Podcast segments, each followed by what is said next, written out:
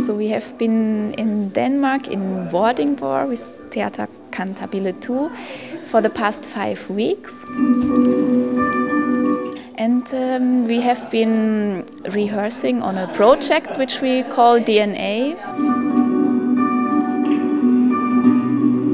I invited the Komme group to come because I met them in Germany last year. We did a project together and I know they wanted to work on something new. They wanted to form this Komme. It didn't exist before. There were three separate actresses. And, um, and we had the possibility to house them and be in contact with them and be inspired by their work. Mother! Who is my father? Who is he?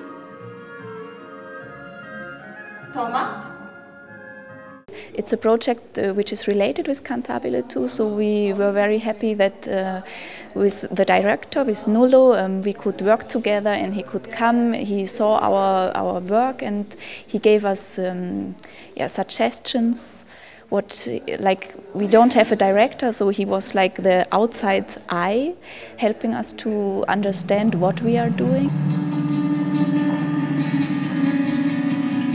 The aim of DIVA, the way I see it, is to have uh, foreign artists coming to Denmark to inspire us who work in Denmark with things and and uh, following the work of Komme, uh, being allowed to see sometimes their rehearsals, uh, seeing their final uh, product, but also a lot discussing the working process with them uh, was very inspiring.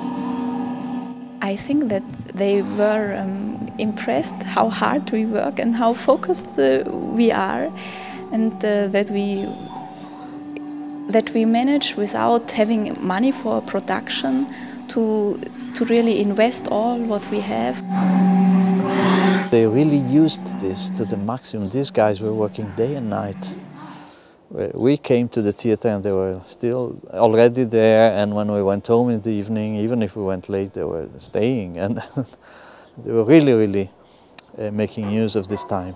Anna had an artificial anus and a wound after the operation that didn't heal. We took a work that has been developed by this Danish theatre, the Venus Labyrinth, and uh, made another work out of it. And it would simply not have been possible with, without having this basic support.